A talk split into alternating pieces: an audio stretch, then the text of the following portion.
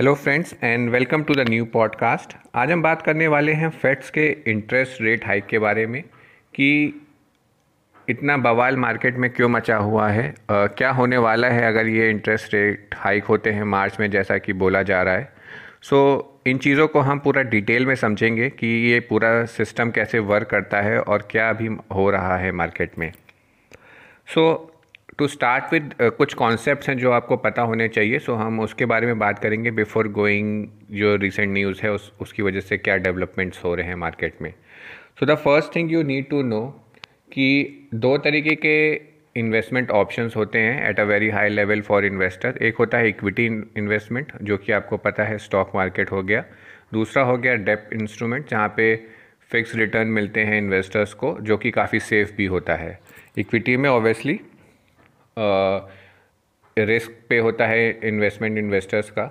सो so, equity में वो लोग पैसा डालते हैं जिनको अप, अपना पैसा काफ़ी तेज़ी से ग्रो करना होता है जो रिस्क जो रिटर्न के अगेंस्ट रिस्क भी लेते हैं। सो so, अगर आपको वेल्थ क्रिएट करनी है तो आप अपना पैसा इक्विटी में इक्विटी में डालते हो।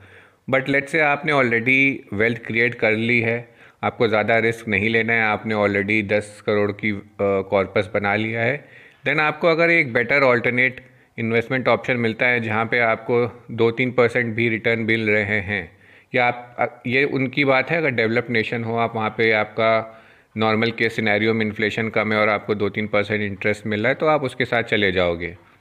क्योंकि आपको अपने दस करोड़ के कॉर्पस पे एक अच्छा रिटर्न मिल रहा है।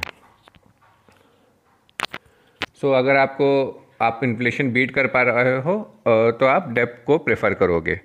सो so, एक ये कॉन्सेप्ट हो गया कि डेप और इक्विटी में लोग क्यों इन्वेस्ट करते हैं? सेकंड ऑप्शन हो गया एक इमर्जिंग मार्केट और डेवलप्ड मार्केट का। सो so, जैसे कि मैंने बोला कि डेवलप मार्केट में इन्फ्लेशन काफ़ी कम रहता है और वहाँ पे डेप जो इंस्ट्रूमेंट्स होते हैं उसका ईल्ड उससे रिटर्न उससे थोड़ा ज़्यादा ही होता है।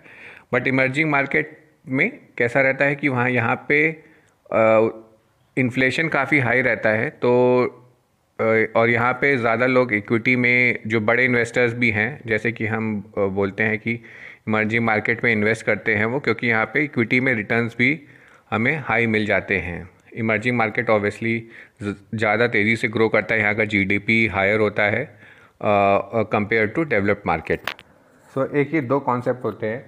सो so, अभी जब इन्वेस्ट इन्वेस्टर्स को पैसा लगाना होता है जब उनकी डेवलप नेशन में जब डेप इंस्ट्रूमेंट जो हैं उसके इंटरेस्ट रेट काफ़ी कम हो जाता है नियर टू ज़ीरो हो जाता है तो उनके उनको वहाँ पैसा रखने का कोई फ़ायदा नहीं है। इन्फ्लेशन अगर बढ़ा हुआ है तब तो और और भी कोई मतलब नहीं बनता है।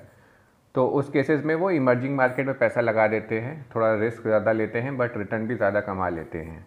तो ये दो कॉन्सेप्ट हैं आपको जो पता होने चाहिए ओवरऑल इकोनॉमी के बारे में कि कैसे ये रन करती है। सो so, अभी आते हैं हम ये इंटरेस्ट रेट का क्या चक्कर है और यूएस में इंटरेस्ट रेट बढ़ रहे हैं तो इंडिया में क्या इम्पैक्ट होने वाला है और होने वाला है तो क्यों होने वाला है उसके बारे में थोड़ा जानते हैं।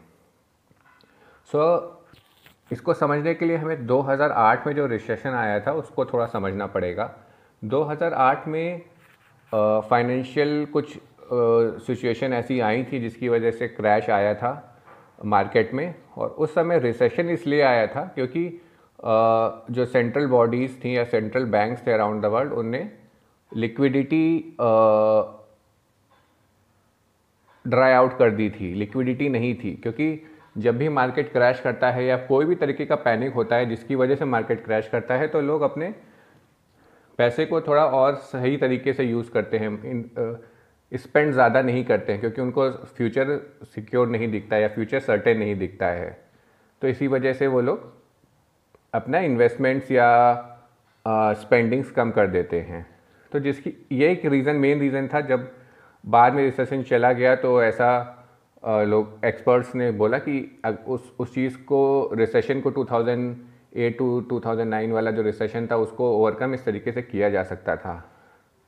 दस, ग्यारह साल बाद जब फिर से मार्केट में एक बड़ा पैनिक आया कोविड की वजह से तो सेंट्रल बैंक्स को फेयर था कि कहीं फिर से रिसेशन ना आ जाए। इस बार भी वर्ल्ड इकनॉमी पूरी हिली थी कोविड की वजह से बट रिसेशन एज सच नहीं आया है आ, अभी कहीं पे भी। उसका मेन रीज़न ये है कि सेंट्रल बैंक्स यूएस ने as well as around the world including India सबने लिक्विडिटी इंश्योर की कि मार्केट में है। लिक्विडिटी उनने कैसे इंश्योर की? यूएस में आपको पता होगा कि कई लोगों के अकाउंट में पैसे डाले गए थे। और इंटरेस्ट रेट के इंटरेस्ट रेट का भी वहीं से आया कि इंटरेस्ट रेट उन्होंने ऑलमोस्ट ज़ीरो कर दिए थे। तो लोगों को बैंक में पैसा रख के या डेफ फंड्स में या फिक्स डिपॉजिट में पैसा रख के कुछ मिलना नहीं था। सो वो सारा पैसा ऑब्वियसली कहीं तो इन्वेस्ट करेंगे ही। तो उन लोगों ने स्पेंड किया या तो। तो स्पेंड किया तो उसकी वजह से इशू क्या हुआ कि इन्फ्लेशन बढ़ गया।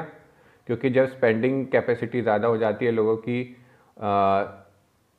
पैसे की सप्लाई ज़्यादा होती है तो इन्फ्लेशन बढ़ जाता है। तो उसकी वजह से एक इन्फ्लेशन बढ़ा, दूसरा कि स्टॉक मार्केट में भी पैसा आया, जिसकी वजह से काफ़ी रिटर्न्स हाई हुए लोगों ने रिटर्न्स बनाए स्टॉक मार्केट में। सो ये दो चीज़ें इस बार हुई, मार्च 2020 या कोविड की वजह से।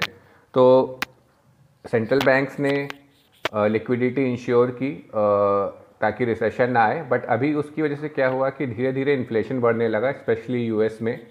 यूएस में इन्फ्लेशन सिंग लोअर सिंगल डिजिट्स में ही रहता है।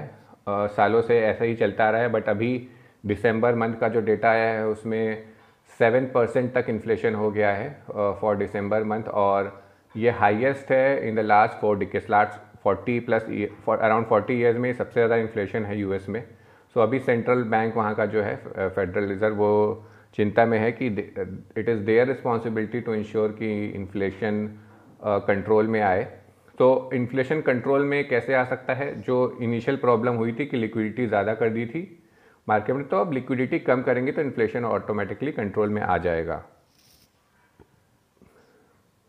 सो so, इन अब फेडरल वहाँ का जो सेंट्रल बैंक है फेडरल रिज़र्व वो काफ़ी टाइम से कह रहा था we are going to increase the rate interest rate और ये एक्सपेक्टेड था कि 2022 में इंटरेस्ट रेट हाइक होंगे।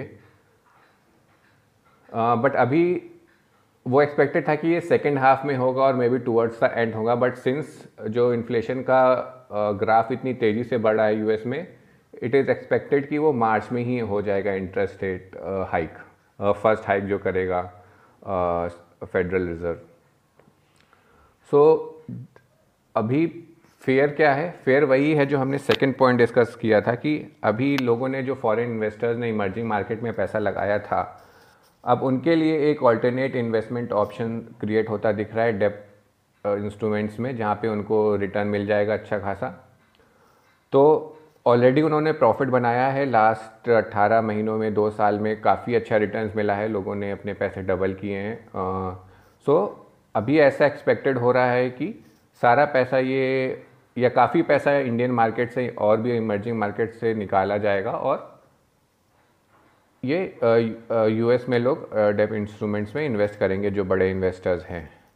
सो so, क्या आपको सेल कर देना चाहिए क्या मार्केट में बहुत बड़ा क्रैश आएगा इसकी वजह से? ऐसा नहीं है। आपको ये चीज़ समझनी है कि हाँ पैसा तो विड्रॉ होगा बट कौन लोग विड्रॉ करेंगे जिनने ऑलरेडी पैसा बना लिया है लास्ट एक से दो साल में राइट बट ऐसे कई लोग होंगे जिसके पास जिनके पास फ्रेश लिक्विडिटी आएगी तो ऐसा नहीं है कि सारा का, सारा पैसा जो लास्ट अट्ठारह महीने या चौबीस महीने में लगा था मार्केट में, वो सारा विड्रॉ हो जाएगा। ऑब्वियसली नया फ्रेश इन्वेस्टमेंट भी आएगा जिन लोगों को लगता है कि इमर्जिंग मार्केट में अभी भी पोटेंशियल है तो वो वापस से इंडिया में पैसा लेके आएँगे। सो so, यस yes, कुछ टाइम के लिए ऐसा हो सकता है कि जो एफआईआई का इनफ्लो होता है वो कम हो जाए या आउटफ्लो की नेट आउटफ्लो हो। बट ओवरऑल एज सच कोई मेजर कंसर्न नहीं है। ये ऑलरेडी पता था सबको कि एक टाइम के बाद टेपरिंग होगी। टेपरिंग यही प्रोसेस है जो मैंने आपको बताया पूरा कि कैसे इंटरेस्ट रेट बढ़ा के इन्फ्लेशन को कंट्रोल में किया जाता है।